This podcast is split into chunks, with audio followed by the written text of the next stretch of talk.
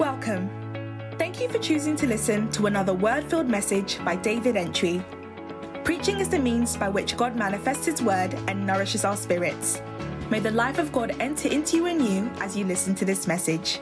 Be blessed. If you say we don't, the, the views, the various views, about four views people give to say hell is not necessary because hell is not real, because the views of hell, wrong views about hell. You know, when we say someone is saved, sometimes, church, please, let not only think we have saved, especially the deliverance, my charismatic churches only focus on we have been saved from demons. No, it's not demons, so please. Demons have access to you because of your sin and uh, you are not under Christ. But we are actually been saved. Christ is our Savior. Save us from hellfire. That's why that, that should be good. That should be just justification enough or rightful enough for you to get up and go and preach the gospel and help young people, save people from hellfire. You are boasting about how good a Christian you are, but you don't preach the gospel. It puts a big question mark on your claims of Christianity or how good that good a Christian because you've been praying. You know me, I fast 40 days every month. Oh, eh. or I fast three times a year, 50 days, three times a year. Listen, it's not a reflection of how good a Christian you are. Even how regularly you come to church, which is necessary, is not necessarily a, a, reflection. Some of you are always in church, but outreach, you have not gone once, and you are not ashamed of it. It, it. You don't feel anything about it, yet you are believing God for a breakthrough. And watch others break down. And you want a breakthrough whilst you're watching others, supervising others. Because no, no, outreach and evangelism is, my, is not my thing. Maybe Jesus is not your Lord, that's why. He says, because you are come with your own terms. Please, please drop that, drop that Christianity of convenience. So I say this to your challenge that rise up to the challenge of going out and winning souls. Step out of your comfort zone. This Christianity of convenience, it leaves a big question mark on your life. I'm talking to those who are saved. The nominal church and nominal Christians can be bothered about this. That's important. But those of us who Christ is our Lord, I, I, he's either Lord of all or not Lord at all. So Jesus said in Matthew chapter 26, verse 24 about Judas that it would have been better if he had not been born. Because when you are born and you live a life, after here, the judgment, the life you have lived, you have lived, sorry, it makes the judgment and the retribution afterwards will make you re- regrettable for the life you have lived. It would have been better if you are not born. Because it doesn't, and he said, Jesus said, But woe unto the man whom the, the son of, of whom the son of man is betrayed. It had been be, it had been good for that man if he had not been born. His mother should have had miscarriage. That's what Jesus is saying. His mother should have suffered miscarriage than to be born and come and live the life some of us are living. you think this was only Judas? No, all of us. Because after here, so it may even look like you should have died before you became a teenager. Because you would have retained certain levels of innocence.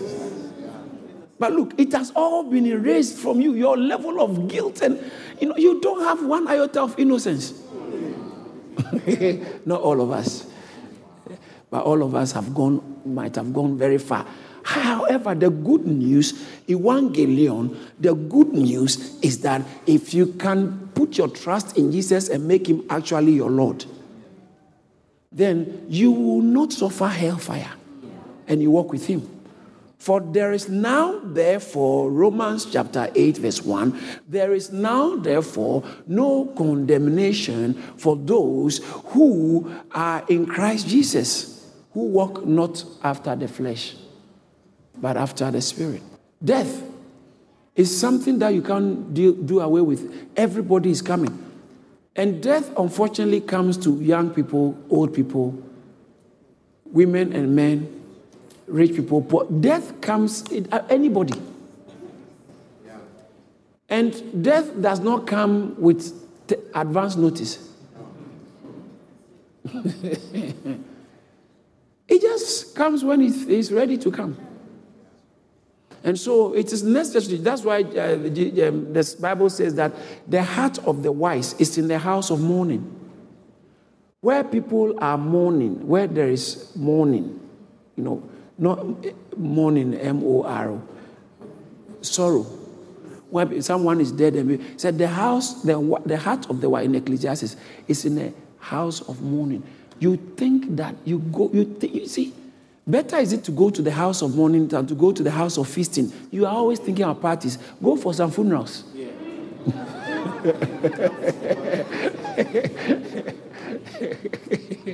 I mean, the Bible says that. The heart of the fool is in the house of mirth. Hey, hey, hey, that's always, always, hey, hey, hey, take it easy. All right, let's move on. I, I don't like the way you are quiet over me. Matthew chapter 10, verse 28. Matthew 10, 28. Thank you, Jesus. And fear not them which kill the soul, but are not able to kill the sorry, who kill the body but are not able to kill the soul. But rather fear him which is able to destroy both soul and body where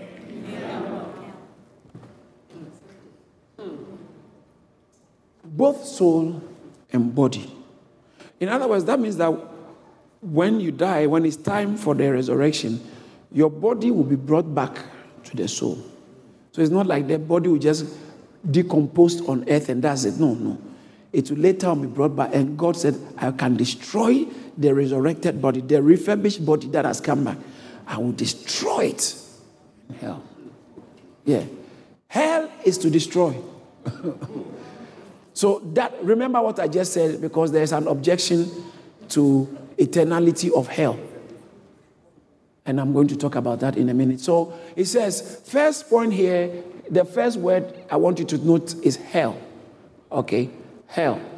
Hell is real. Now, as I told you the other time, Old Testament does not say much about hell because people would have said that Paul, with his assertiveness or um, harsh mindedness, would just be importing and speaking about hell.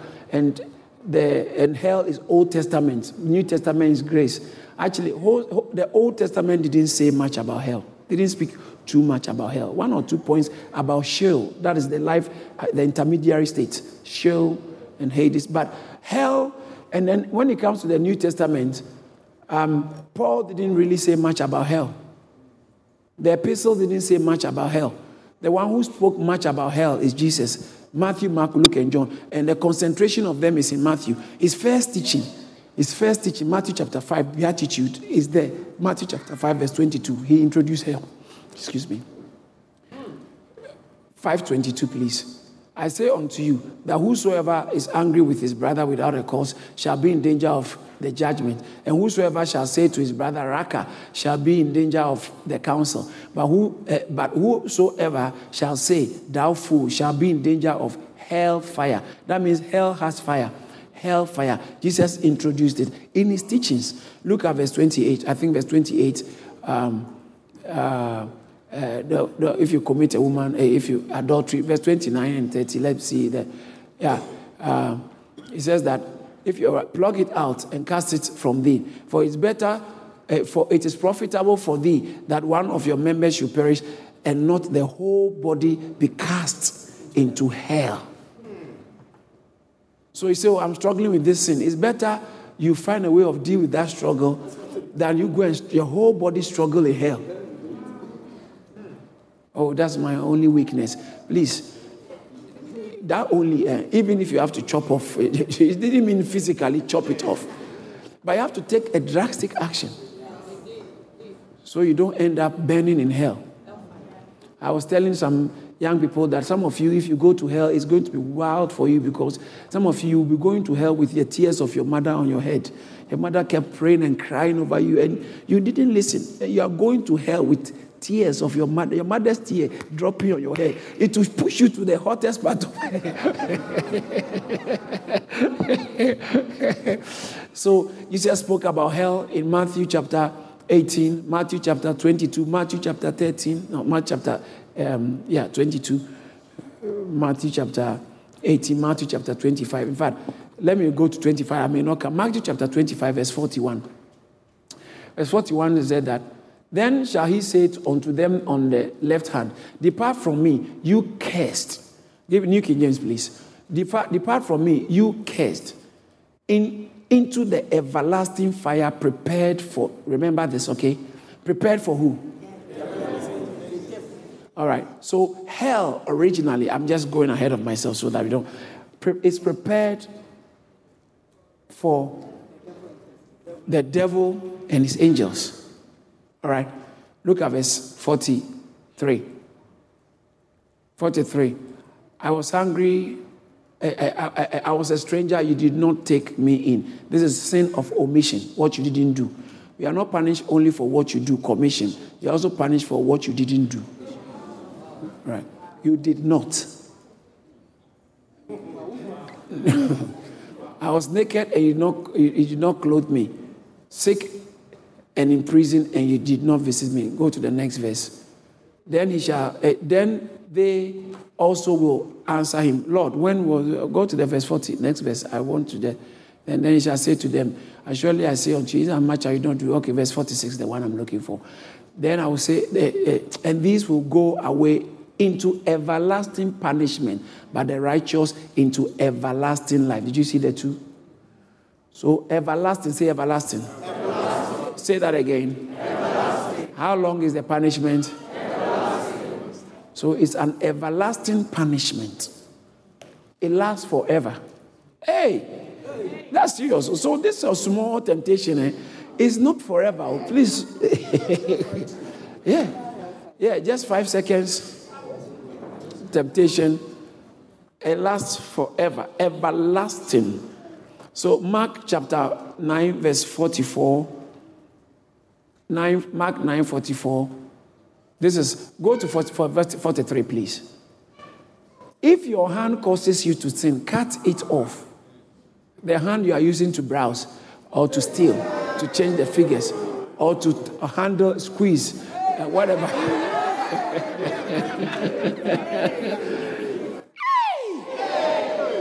or to masturbate. Said, if your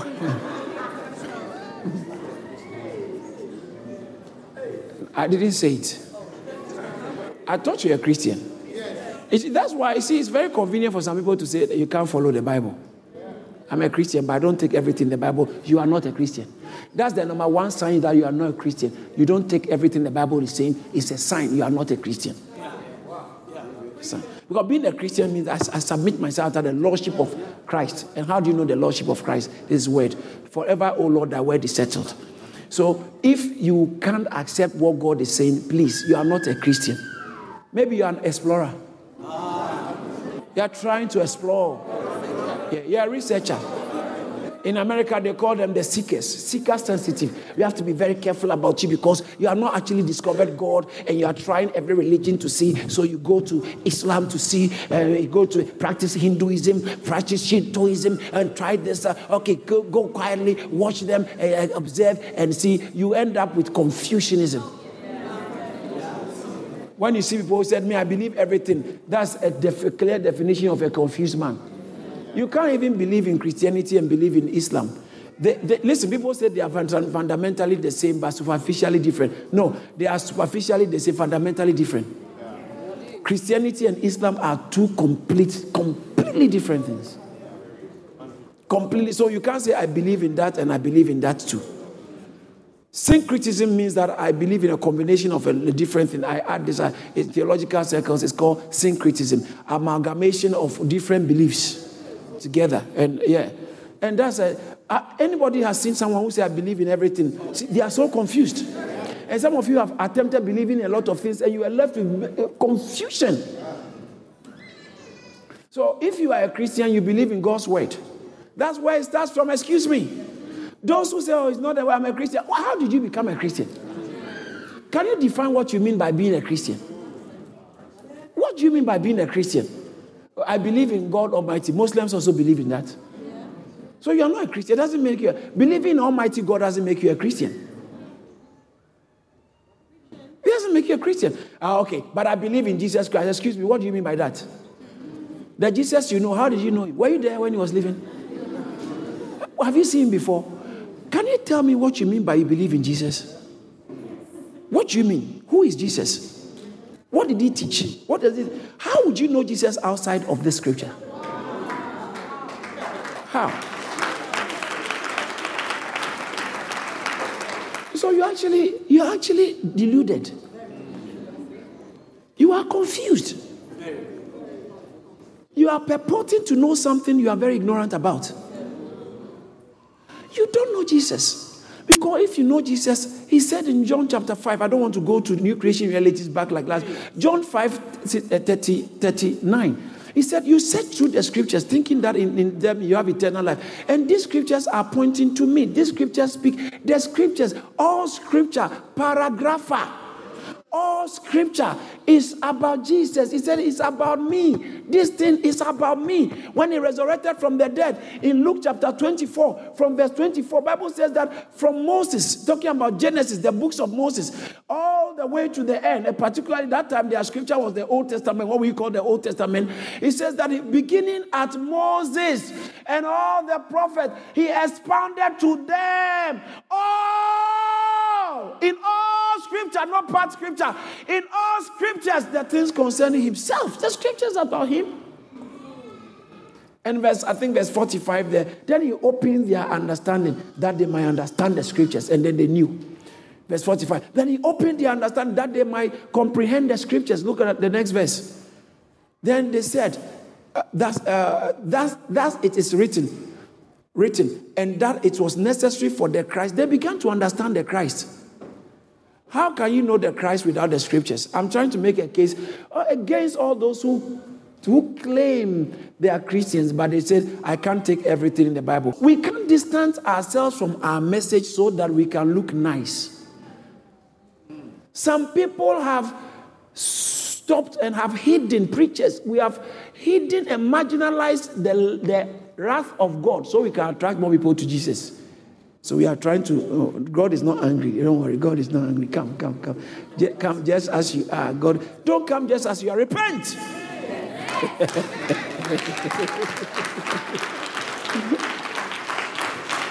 I'm glad some of you are hearing things that you will not hear normally in our times. But you have to hear. I'm talking to Christians. All right, let's go on this uh, hell issue again. Back, back, back to hell. so, what are the alternative views on hell people give? Number one, people say you make hell right here in this life. Yeah. So people say there's no hell anywhere. Hell is the challenges and the troubles. That's hell. So hell is just a philosophical ideology. The reality is what you go through. So when people, sometimes people, if God will punish them, He let them go through hell. Come on, that's not that's not true. Because there are people who you know should be in, should be going through hell who actually look like they are in heaven on, on earth. Wicked people. Wicked people, they live luxuriously. And there are people who you know should, should be living more favorably, comfortably on earth, who are going through so much you don't understand. So, what you go on earth, what you go through on earth is not the hell Jesus spoke about. Because he said, Don't be afraid of the one who will kill your body. So, after you are dead, you are gone. Natural life is gone. So, that cannot be the hell Jesus is talking about. Does that make sense?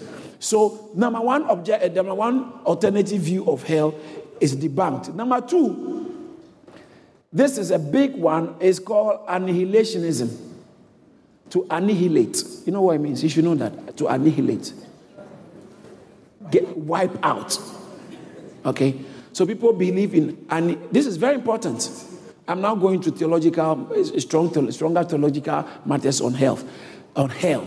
People believe in annihilationism. Means that you have been scrapped. Once you die, God destroys you. It's like you are done. It's like the way maybe a, a car taken to scrapyard and scrap. It ceases to exist. People believe in that. So people say this. Matthew 10 28. Watch this. This is very important. This is very important to understand. Matthew 10 28. Both, you see, this word, this word, what word is this? One more time, please. Louder, please. So it says that God is able to destroy both your soul. So this point, they stand on this to say that once you die and God is going to deal with you hell, it just annihilation, it just scraps you, destroys your whole, you don't exist anymore. That's very important. But the, the, the problem there is that the Greek word translated destroy I'll come to that. I'll come to that. I'll talk about that a little bit more. So I'll leave that and let me go to the third point. So annihilationism means that when you die, you cease to exist. When God is punishing you, you cease to exist. The next point is that um, the next view is universalism. Universalism. Universalism is very interesting. They believe that everybody eventually will end up in heaven. Everybody because God cares about everybody. So universalism means that maybe God can punish you just a little about from about one month or two months or something, but eventually everybody will go to heaven. That's universalism. And watch this. Many, many Christian organizations, churches, more believe in nowadays, believe more in this. It's because of the humanist ideology that has invaded our, uh, our generation that the earth and human beings are more important than any other thing in life are more important than God. So God owes human beings the protection. And so there are people who are supposed who believe they are Christians, but their focus is more human beings. Human beings are more important. Yes, human beings are important but no more important than the, God, the purpose of God.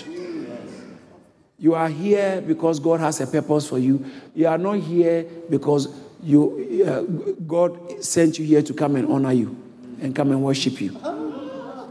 You are here on assignment. And after you die, then you have to give an account. So, anyway, um, the universalism means that uh, they even teach the um, universal brotherhood. We are all the sons of God. We are all, all creation, including the animals. We are all, and one day we are all going to live in peace together, and everything is going to be nice. God doesn't have to judge anybody. Are, are you listening? Some of you are sleeping, but I, I don't care. I'll preach anyway. Make sure you go to the right place afterwards, after you die. All right. And, and then the third, uh, the fourth view. So the first view, what's the first view? Huh? Hell is wherever you are on this earth, what you make of. What's the second view? Annihilationism. The third view. The fourth view is inclusivism. Selective inclusivism, you can put it like inclusive. Now, that means that God will not exclude everybody. He will only exclude those who heard the gospel and didn't believe. So people who have never heard the gospel before, who died, God will include them. Come. Yeah. See, these things sound very nice and wonderful, but it cannot be supported and endorsed by Scripture. So, inclusivism, you don't, listen, listen. Why, why do you say it cannot be supported and endorsed? There's only one, there are many ways to hell. I said it last week. What are some of the ways to hell? Any sin. So, that sin of what? Fornication or what? You know, stealing. what? pornography. No, that one we can't say. Too many people feel bad.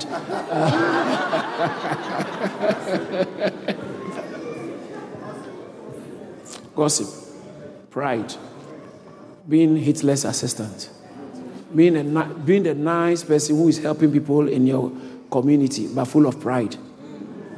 You see, so uh, there's an, uh, an old English uh, axiom that the road to hell is paved with good intentions. So you are, oh, I'm most people want to be born again, but you know, I intend to do it one day. I'll do your good intentions. The road to hell is paved with good intentions. So then sin sends us to hell. Which sin? There are about 120 sins mentioned in the Bible. That makes people uh, uh, potential candidates of hell. So there are many, can you imagine in the New Testament, there are over 120 routes to hell. I don't know which one you want to use, but say, God forbid. God forbid. But watch this there is only one way to heaven or out of hell, which is for God so loved the world that he gave his only begotten Son, that whosoever believes, watch this, believes in him should not perish. Conditional, that's it. Your not perishing is subject to you believing. Yeah. Is this what you okay? How about Abraham? Abraham believed. All those who were saved in the Old Testament were saved only one way through Christ.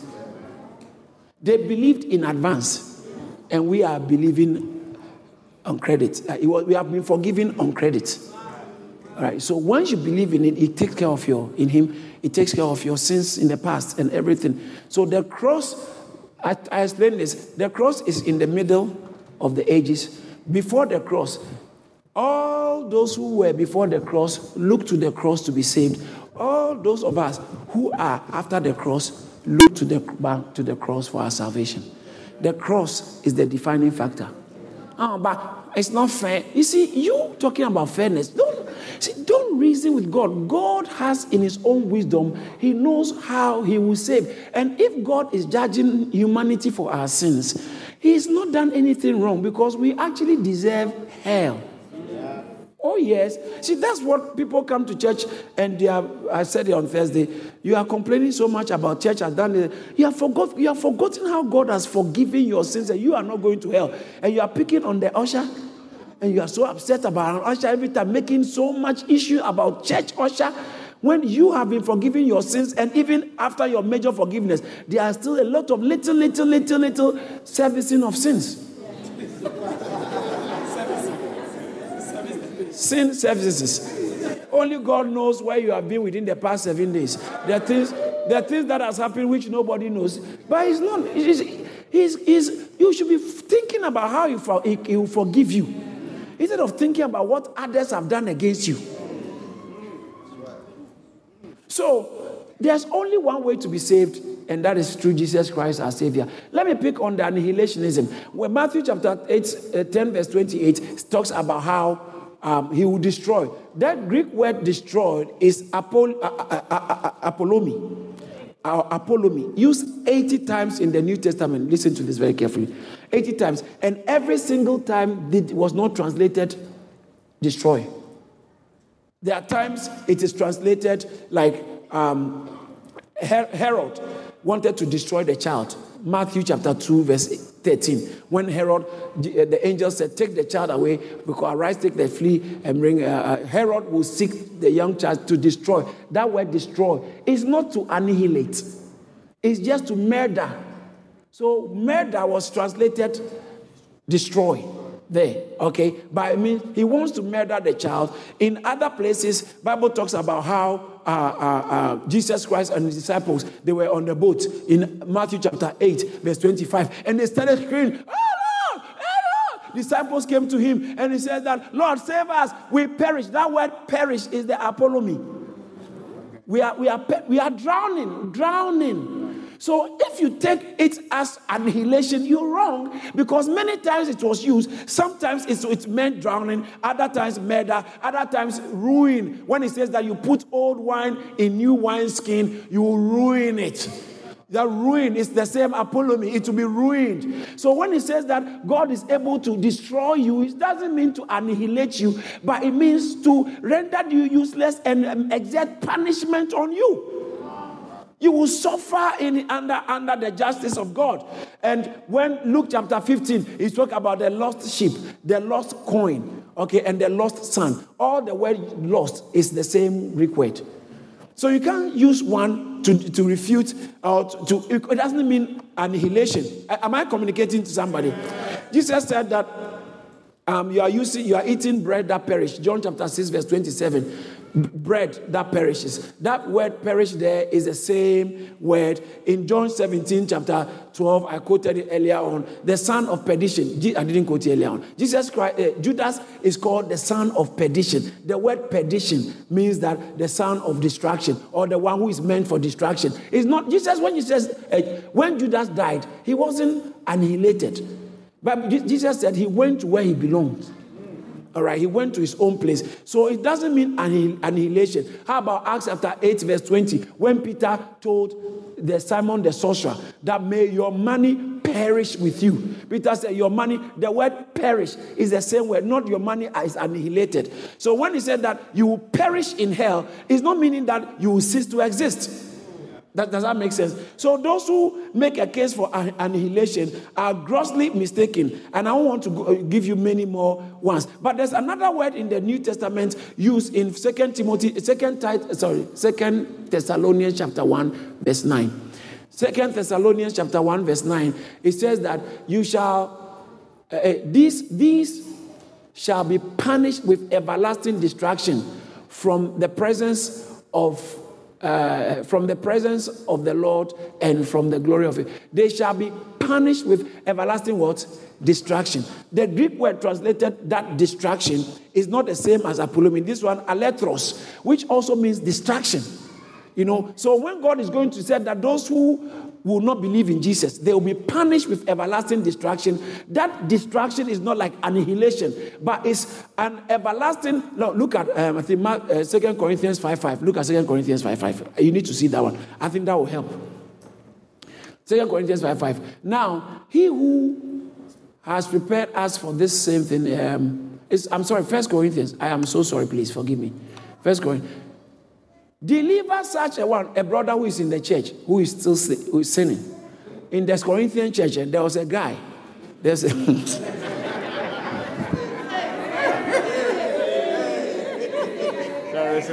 in the Corinthian church, uh-huh. there, was a, guy. There was a guy.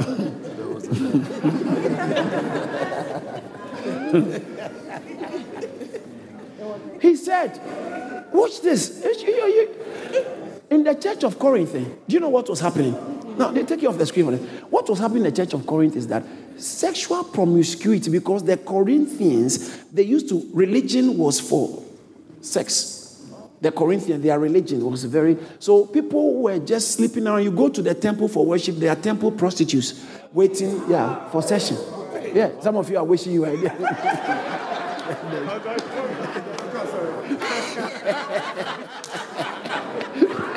Somebody say, ah, we'll go to church.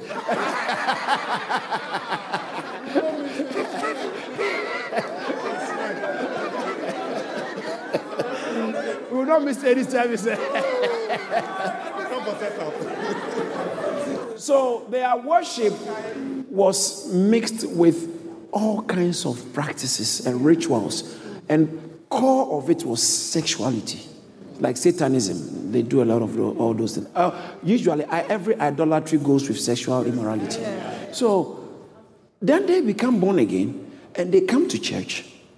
They are fiery, but their worldview is worship and having sex with anybody you like go together. And Paul has taught them, but they, that's why he wrote that if you speak in tongues and you don't have love, you are sounding you have to read the book of Corinthians. That's why I said, don't you know, he that fornicates, you are sinning against your body. He dealt because Corinthians had a, an issue of a lot of moral issues. And then in First Corinthians, he says that uh, from verse 1, chapter 5 from verse 1, it talks about how there are immoralities amongst you. It is reported, sometimes you need somebody to report. It is reported that there is sexual immorality amongst you, and such sexual immorality as is not even named amongst Gentiles. That a man should have his father's wife in church. He may be a prayer warrior or praise and worship leader, or I mean, usher, and he's he's sleeping with his father's wife. I mean, the guy and uh, Paul said, What's going on here? Go to the and it's publicly known and it's okay. Yeah. And you are puffed up and have not rather mourned that he who has done this deed might be taken away from amongst you. Yeah, yeah. Yeah. You are puffed out. Yeah. You are fine. Oh, it doesn't matter. We are all, you know, God is still with us. You know, He's breaking through. No. Look at the verse, verse 3. For indeed, I'm absent in the body, but present with the already judge. Verse 4. In the name of the Lord Jesus Christ, when you are you gather, when you gather together along with my spirit, with the power of the Lord, our Lord Jesus Christ, go to the next verse. That's where we'll deliver such one to Satan. Is this in the Bible? excuse me. Let's let's get the context right. This is not socialism or social gathering or a club. It's talking about a church, a local church. All right, the local church setting. He said, when you come together, deliver such a one for the destruction of his flesh, that his spirit might be saved in the day of. So the guy is born again, yeah. but he has, det- he, he won't stop this thing. He won't stop this thing. He's, I mean, and what he's doing is too bad. Mm. It's, uh, it's pernicious ah. against the image of the church. So he says that get deliver him for the destruction of his flesh, his body that his spirit might be saved. In the church. Can we practice this? No, we can't. So now, instead for the distraction of the body, that word, this, the distraction of the body, is the same word as was used in um, First, Second Thessalonians, not Apollumi, but uh, uh, uh, aletros. Aletros, that's the Greek word. Second Thessalonians chapter one verse nine. It talks about. It says that these shall be punished with everlasting destruction. Do you understand that? So that destruction of the body, if it is annihilation, he wouldn't have said that the guy should be annihilated. Because so you save the soul, so it's not annihilated. Yeah. So those annihilationists who purport that when you die and you are go you go to hell, you will be dealt with annihilated. It's wrong. You won't be annihilated. Why? Because it is called everlasting destruction. Matthew chapter 5, verse 26, 46. Matthew 5, 46. It says that for, uh, sorry, Matthew chapter 25, please forgive me. 25, 46. 46. And all these will go away into everlasting what? Punishment. But the righteous what? Eternal life. If there is no everlasting, um, give me King James. Give me King James, please. Okay, so everlasting punishment and eternal life. If there is no everlasting punishment, if hell is not everlasting, then heaven is also not everlasting. In, in um, Daniel chapter 12, verse 2, it spoke about how, 12 verse 2, many of them many of them that sleep in the dust of the earth shall awake, some to what?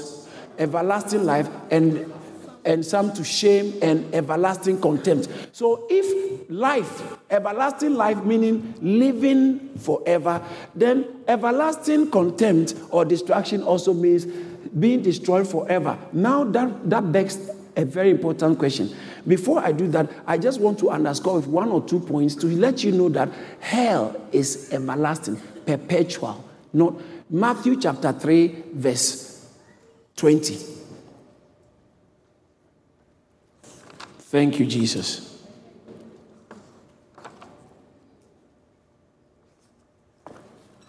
Is somebody learning something?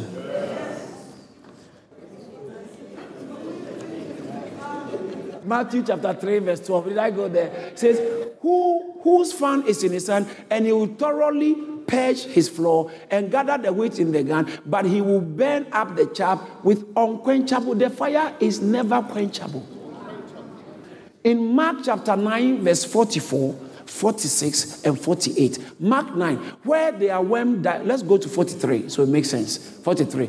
If uh, I was reading, I, I don't think I finished this. Uh, cut it off. It's better for you, uh, for thee to enter into life maimed than have two hands to go to hell, uh, go into hell. Do you see that? Go into hell.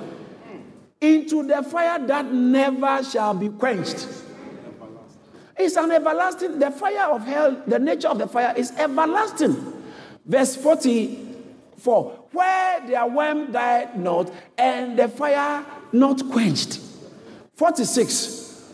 46. Where their worm died not, and their fire not quenched. 48. Let's all read 48 together. And it's, it's interesting that this is from the mouth of Jesus. Jesus is talking about this. Jesus is talking about this. See, so what I'm trying to say is that the nature of hell is everlasting. It's not like you burn once and stop. That begs the question God, is God so mean that this is very important? This is very important. That in your short lifetime, maybe even for the first 15 years of your life, you are such a good person. But it's when you join the guys at college and then you became a bad guy and now you did some wild things and murdered and murdered people's children in their womb and or you murdered your own baby in your womb or something like that. You did all kinds of things. And you died at the age of 30 so 15 years of bad behavior and even that not every day. Why would god throw you into hell where the fires don't quench and the punishment is constant every day, 24 7. There will not be 24 7, it's just one. There's no time. Timelessly punishing and Bible, I'm going to describe the nature of hell. Bible says that after darkness, there'll be gnashing of teeth, there'll be torture, there'll be torment, sulfur, brimstone, fire, pain, grief. Is there? All that you go through all this for this small is not proportional. How can God be so mean and punish you so severely for the little sin you committed when you go to hell? Do you, do you want to know the answer? Do you want to know the answer? Do you want to know the answer? The answer is yes, hell is permanent and perpetual. And once you enter, that's it, you start suffering like that eternally.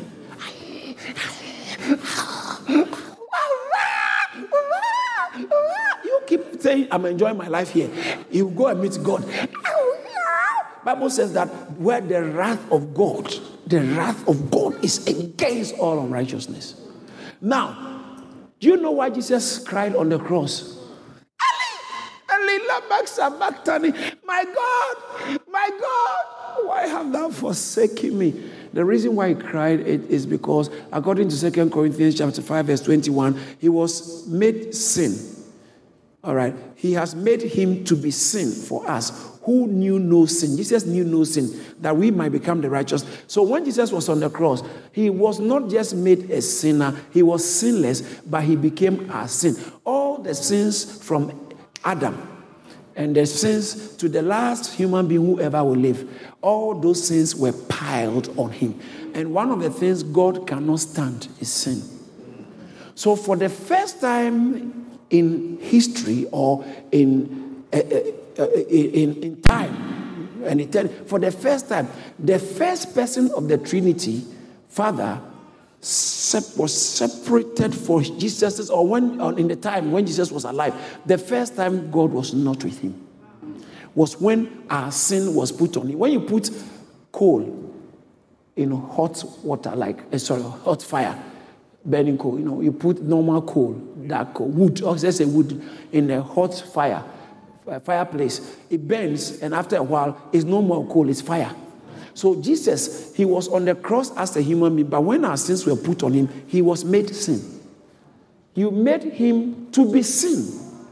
So when what was on the cross was now our sin, and for the first time, God had to separate himself from our sins. And Jesus Christ felt the separation and screamed, Why have you forsaken me? Father! And that's what killed him. The strain of the separation is what killed him. It's not the sword, it's not the beating, it's not the cross, but the strain. That's why he died prematurely on the cross. Before they could check the others, he was already dead because the strain, he couldn't take it. Separation with God. Separation with God killed Jesus. Now, what's the point here?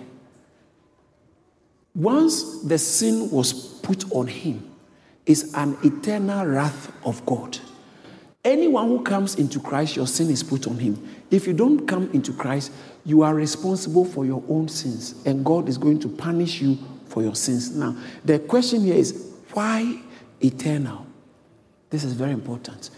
You are saying the reason why, you see, when you are alive, huh, you do a lot of things. How many of us have done something bad before? And how many of us have done something bad and you could have even ended up doing worse, but you didn't do it because of restrictions, because of convenience, because of guilt? You understand? You would have collected five people's husbands, and no, but you know your mom was on your case. How can you do this? How can you do this? And society could you couldn't come on. So social restrictions didn't allow you to manifest your full human potential of sin. Are you getting what I'm saying? Yeah. The laws, different things, expectations. You could. So most of us who did some bad things, we did it under a lot of restrictions. And even if you had liberty, still there was some kind of restriction. Man, now guess what? This is the point I'm trying to make. This is the point I'm trying to. In Jude, chapter of your Jude is one chapter. Verse 7. Jude 7. Hmm. Now, even Sodom, uh, even as Sodom and Gomorrah and the cities about them in like manner, giving themselves over to fornication go- and going after strange flesh, are set forth for an example, suffering the vengeance of eternal. What is the nature of the fire? Eternal fire.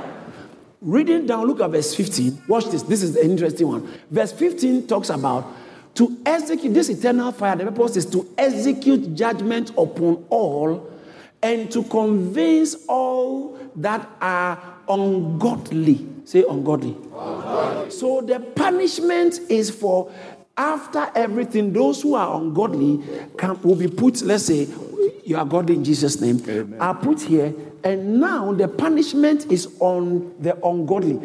But why are you saying they are ungodly? At the time they are being punished, they are being punished as the ungodly. Hello? Said to execute uh, to execute judgment upon all and to convince all that are ungodly amongst all their what? Ungodly deeds. Ungodly deeds. Are you counting the number of ungodly deeds which they have ungodly committed and of all their hard speeches which ungodly sinner has spoken against it. So when they were living, they were ungodly, ungodly, ungodly. When they are being punished, they are being punished as the ungodly. But when you are in your lifetime, because of God's conscience, conscience God puts in you, and different things, you are so restricted, you can't really exhibit your full ungodly rebellion. But when you die in hell, Bible says away from the presence of God. So God removes all the restrictions. And now you are full blown rebellious creature.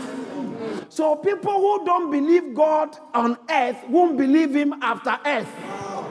People who rebel against God on earth will not stop rebelling. As soon as they are out of here, all restrictions are re- re- removed, all reservations are removed, and now they begin to manifest rebellion to their fullest extent. So, what does that mean? Your sins on earth, which are being punished, cannot even catch up with your rebellious nature eternally.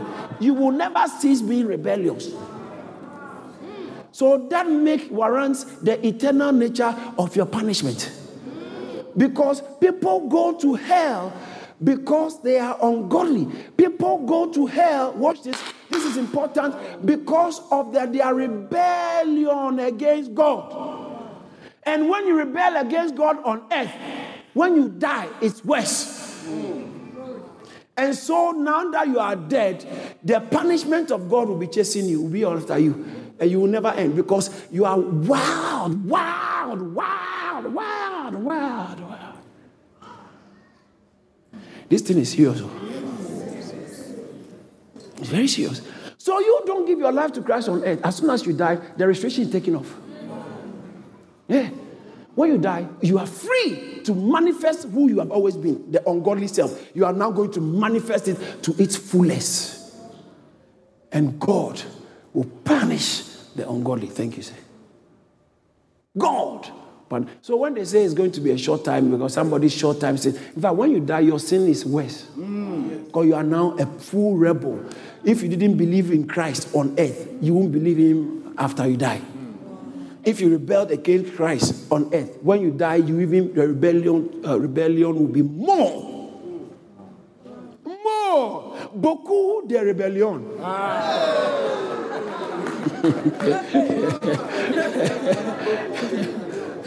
Hallelujah. Uh, you can't say amen to. oh man, I have to end here. Oh, I wanted to give you the. Yeah, I think let me let me end here. Oh, let me mention this. Then next week I'll continue. I think I have to mention this. This is very important.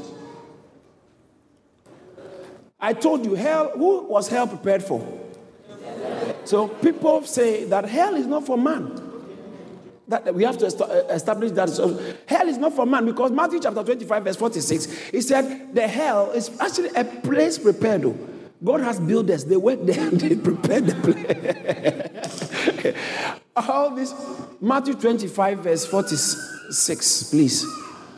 All these shall go away into everlasting punishment. But the, uh, um, um, sorry, verse 20, 40, 41, sorry, verse 41. They um, depart from me, ye cursed, into everlasting fire, prepared for who? So people believe that it's not human beings that will go there, it's demons and the devil. So now let's find out whether human beings will be there too. Because in fact, in fact, from this text, it said, You, the text that depart from me, ye cursed into. So you are going into this everlasting fire that wasn't prepared for you. It wasn't prepared for you. In Revelation chapter 20, verse 10. Oh, I like this one. Revelation 20, the devil that deceived them was cast into the lake of fire and brimstone, where the beasts and the false prophets, false prophets are human beings False prophets are human beings. The beast is a human, human personality. The 666, the Antichrist, human personality. That the devil who deceived them was cast into the lake of fire and brimstone, where the beast and the false prophets are and shall be tormented how long? Day and night for how long? Forever. Look at the verse 11. So actually, all right, that, that's it. Actually, the the false prophets, if human beings wouldn't go there, why is the Bible talking about false prophets? Revelation chapter 14, verse 9, 10, 11. That one, very worrying. The third angel followed them, saying with a loud voice, If any man worship the beast and his image and receive his mark on his forehead and his, in his, on his hand. The beast, the mark of the beast. You see, what is going to happen? One, I think one day I, I didn't ever finish Revelation. I only did Revelation chapter 1, 2, 3. And I, last year, the whole of last year was our year of Revelation. And I was teaching from Revelation. I could only do Revelations 1, 2, and 3. But there's more in Revelations.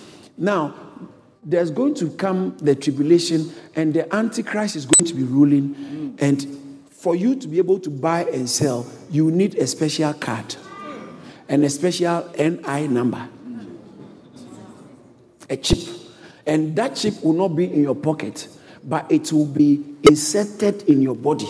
So you go to the shop, ask that you, everything you pick, your chip is just taking it and go. You don't use money again. But that tells everywhere you have been, where you are, whether you are asleep, like the way the Fitbits can tell how much you have walked and all. Everything will monitor your life. And that sign, that that that inscription is the sign of the beast. If you don't receive it, you can't buy and sell. Like you want to buy a house, you need to have some credit history. Yes. Like you, you need a credit card, you know, for them to see that you pay something before they give you some loan. Yeah, some of you wouldn't have had, like Pastor wouldn't have a credit card. But when we wanted to buy a house years ago, they said, no, you need to get a credit card. Mm. So after a few months, we can see that you just for your name to be in the credit system. So we went for it. So let's say so you don't believe in credit card, you buy you have to buy cash. Do you understand what I'm saying? And so there are systems. There are systems. A time is coming when you are in parking your car, you don't need coins anymore. Now it's a lot of places. Eh, you, you just call, app is changing everything. Now everything is going to be on the app. You are going to Heathrow or going to the airport flying, you check in on the app. You do everything, you book on the, you can sit in church and instead of reading your Bible, be on the app. And the point here is that if you say no, you'll be exempted from a lot of benefits. If you receive it, that means that you have accepted his lordship. Now, those who receive the lordship of the Antichrist, now that's what's saying what's going to happen to them. Verse 9 again. And the angel said, uh, saying with a loud voice, If any man worship the beast and his image and receive the mark in his forehead or his hand or, or, or in his hand, the same shall drink of the wine of God's wrath, the wrath of God. It's like wine, you drink it the same shall drink it, which is poured out without mixture into the cup of his indignation, and he shall he shall be torment, uh, tormented with fire and brimstone in the presence of the holy angels and in the presence of the Lamb. This one who received the mark of the beast, God's wrath will come and torment you when it comes to the hell time. Now look at the next verse. Look at next. And the smoke of their torment ascend up forever and ever, and they they have no rest day nor night. Who worship the beast and his image, and whoever receive the mark on his of his, of his name. This is talking about human beings. So those who say hell is only for demons, human beings will also feature. It wasn't prepared for human beings. So why don't you care not going there? It's a choice. It's a choice. Is it, how many of you are, are not going to go there? you don't go there just by raising hands, by, by, by accepting the Lordship of Jesus Christ. That's how you avoid going there. Let me add this last scripture. There are so many scriptures, but let me add this in second we read it earlier on but i think we need to just read second thessalonians chapter oh this is good thank you holy spirit. Somebody say thank you holy spirit. Are you learning something? We have to understand this whole thing about hell. Most of us have heard about coming boarded uh, whether i die whether i'm going or not uh, well uh, coming boarded but you have to prepare. What did i say? Which scripture did i quote? Are you sure? Second Thessalonians chapter 1. I think I'll prefer to read from the verse 7. So that um, Second Thessalonians chapter 1, verse 7, so that ye, so that ye were assembled to all. All right, verse 8. For from you sounded out the word of the Lord, not only in Macedonia and in Achaia, but also in every place. Please forgive me. Forgive me. I'm, that's verse 7. To you, verse 7, second, I'm sorry about that, please. And to you who are troubled, rest with us. When the Lord Jesus, um, when the Lord Jesus shall be revealed from heaven with his mighty angels, in flaming fire, taking vengeance on them that know, listen to this, them that know not God and that obey not the gospel of our Lord Jesus Christ. When he, he's coming to take vengeance on those who don't know God, two categories of people, and those who do not obey the gospel of our Lord Jesus Christ. Let people do what they want to do. There's a day of reckoning coming. Let people do what they want to do. Let them change laws. I say, it's my body. I want to do what I want. Paul, what, excuse me, what has somebody who died some years ago got to do with my life? I'm not interested in all this stuff. Let them live their life. Bible says that as it was in the days of Sodom and Gomorrah, so in the days of Noah, in Luke, I tell I won't quote a scripture, but I like quoting scripture. So those of you claim you don't know where to read when you go home, Luke chapter 17. It says, verse 25. He said, as it was, he said, uh, verse 26 verse 26.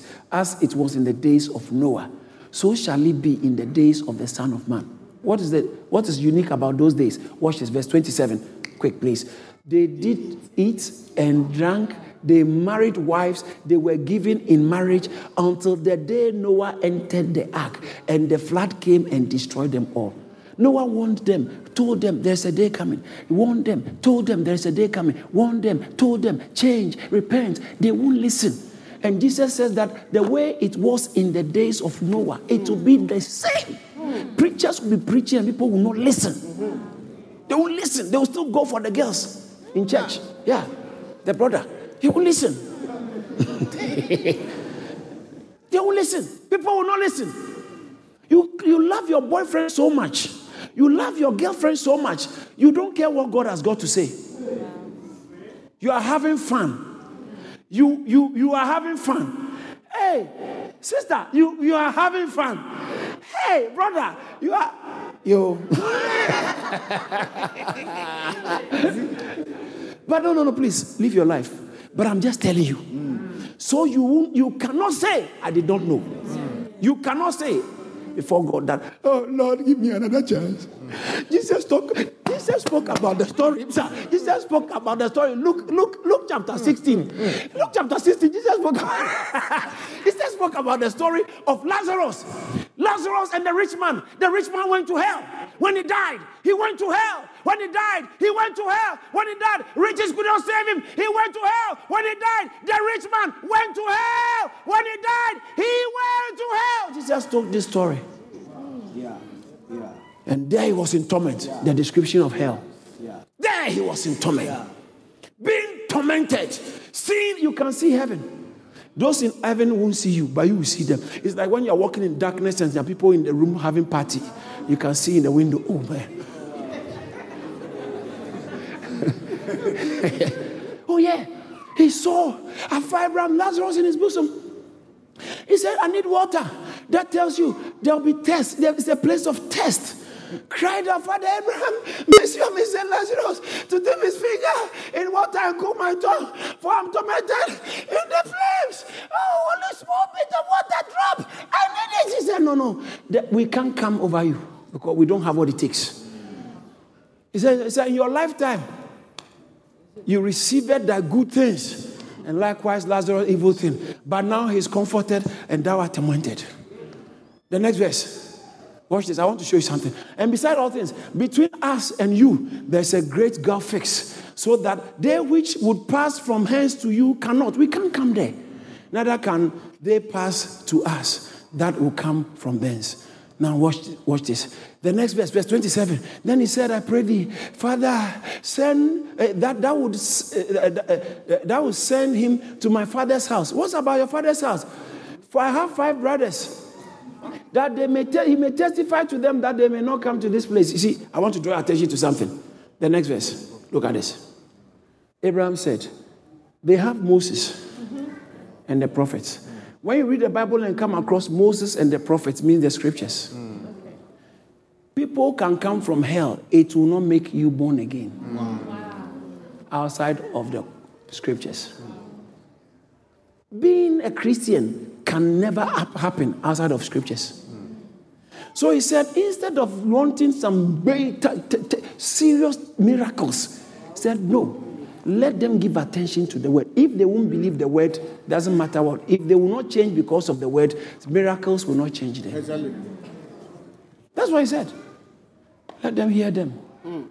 Look at it. Is it the last verse? Yeah. And he said, Father Abraham, but if someone went unto them from the dead, eh, they will believe, they will repent, they will, if it's God, that's serious. And Father Abraham, what did he say? What did Father Abraham say? And he said, If they hear not Moses and the prophet, neither will they be persuaded.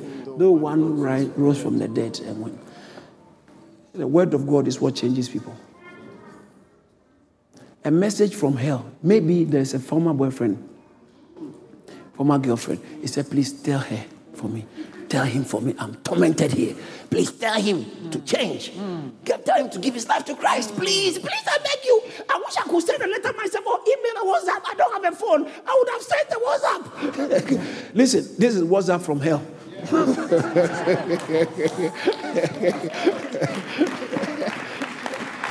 oh, what a long message.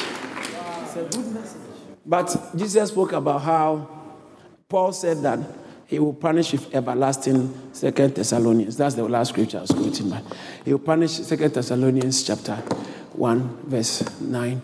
Said, Who shall who he shall punish everlasting destruction from the presence of the Lord and from the glory of his power. Hell is real. We are candidates of heaven, not because we are well behaved but because we have put our faith in Jesus Christ. First Thessalonians 1:10.